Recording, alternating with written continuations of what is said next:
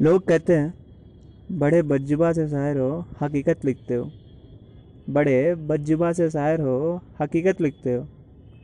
अरे इतना भी क्या दिल टूटा है तुम्हारा? हमेशा हँसते ही दिखते हो। So good evening and welcome to the new episode of talk post that is season one episode number three so guys this is Prince Raj Kashyap your host and दोस्त स्वागत करता हूँ आपके अपने इस शो में जिसका नाम है टॉक पोस्ट आज मैं एक कहानी लेके आया हूँ, आप ही के बीच से रूबरू होती हुई, एक ओस से झलकती हुई, जो कि हमारे लाइफ में, न जाने कितने लोगों की लाइफ में एक दास्तान बन जाती है वो। एक तस्वीर बन जाती है। मैं बात कर रहा हूँ पहली मोहब्बत that is the first love कि लोग, कि जैसे ही हम बड़े होते हैं तो हमारी सोच तो बढ़ती है हमारी सोचने की तो बढ़ती है। लेकिन हमारे दिल का जो मिजाज है, वो धीरे धीरे कमज़ोर होते जाता है। वो अब किसी और के लिए धड़कना शुरू कर देता है।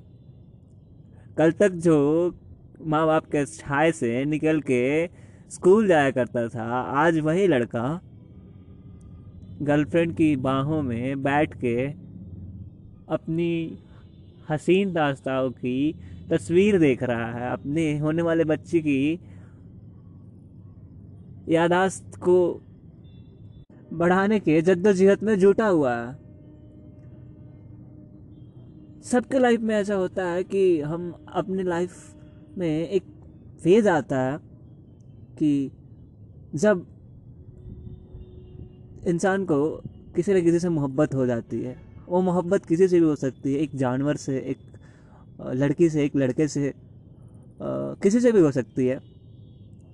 लेकिन हमारे जो पहली मोहब्बत है, उनके बारे में आज मैं एक कहानी लेके आया हूँ और ये कहानी कुछ अलग है। क्योंकि ये कहानी पहले प्यार की तो है, लेकिन प्यार की शुरुआत एक मिठास से हुई। कहने का मतलब ये है कि लव एट फ़र्स्ट साइड तो आपने सुना होगा और देखा भी होगा बहुत अच्छा लेकिन ये कहानी है एक लव एट फ़र्स्ट बाइट जो कि हमारे सामने पेश करने जा रही है मनवीन कौर। तो आइए सुनते हैं उनकी ये अनोखी पेशकश। आपने लव एट फ़र्स्ट साइट के बारे में तो काफ़ी बार सुना होगा। बट आज मैं आपको बताऊँगी लव एट लास्ट बाइट के बारे में। मुझे देखकर लगता नहीं होगा, पर I am a big foodie और मुझे हमेशा से ऐसा पार्टनर चाहिए था जो बिल्कुल मेरी तरह हो।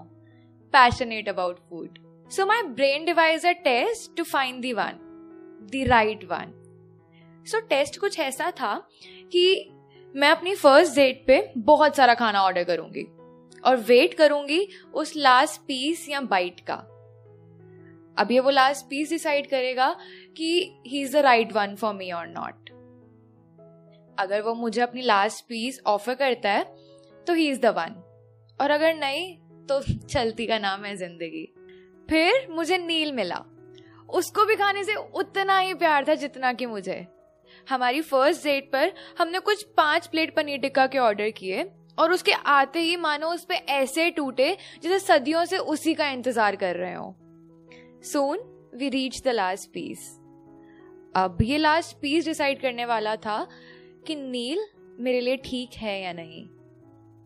By God I pretended not to look at the last piece but I just couldn't resist हर कुछ पलों में मेरी नज़र उस पर पड़ ही जाती थी। और फिर मैं नील की हाथ की ओर देखती, कहीं उसका हाथ भी उस ओर तो नहीं बढ़ रहा। द टेंशन वॉज़ राइजिंग हम बात तो कर रहे थे, पर मेरा ध्यान उसकी बातों से ज़्यादा पनीर के लास्ट टुकड़े पर था। सडनली उसने अपना हाथ बढ़ाया। एक सेकंड के लिए तो मुझे लगा कि गई भैंस पानी में। But destiny had different plans उसका हाथ पानी की ओर बढ़ा था। मुझे राहत की सांस आई। We smile at each other that awkward smile और फिर मैंने उस वेटर को आते देखा। उस टाइम तो जैसे मैं चकदे की शाहरुख खान बन गई थी। और मेरे दिमाग में चल रहा था कि इस वेटर का फेस तो उस तरफ़ है, पर इसकी बॉडी तो हमारी तरफ़ आ रही है। या खुदा, ये हमारी प्लेट्स उठाने आ रहा है। नील, मेरी तरफ़ देखो। मेरी तरफ़ देखो, Neel. But I didn't say even a single word जैसे ही वेटर आया, नील बिल्कुल किसी बॉलीवुड मूवी के हीरो की तरह अपने प्यार पनीर को बचाने आ गया। उसने वेटर को जाने का इशारा किया। और ये देख मैं ऑलरेडी अपने खाबों का महल सजा चुकी थी। हम, हमारे बच्चे, हमारा डॉग ब्रूनो कि एकदम उसने वो लास्ट पीस उठाया और अपनी प्लेट में रख लिया। ट्रस्ट मी ट्रस्ट मी मेरे सपने उस पनीर के टुकड़ों की तरह टूट गए थे। और दिल तो जैसे उस पानी गिलास में डूब ही गया हो। बट पिक्चर अभी बाकी थी। नील ने उस पीस के दो हिस्से कर दिए और एक मेरी प्लेट में रख दिया। मेरे पीछे तो जैसे ठंडी हवाएँ और शगुन के शहनाइयाँ ऑलरेडी बजने लग गई थी।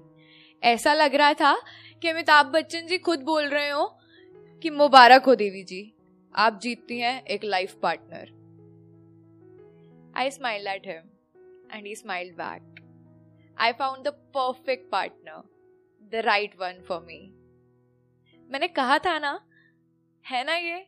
Love it last bite hey guys अगर आपको भी स्टोरी पसंद आई तो लाइक शेयर कमेंट करना मत भूलना.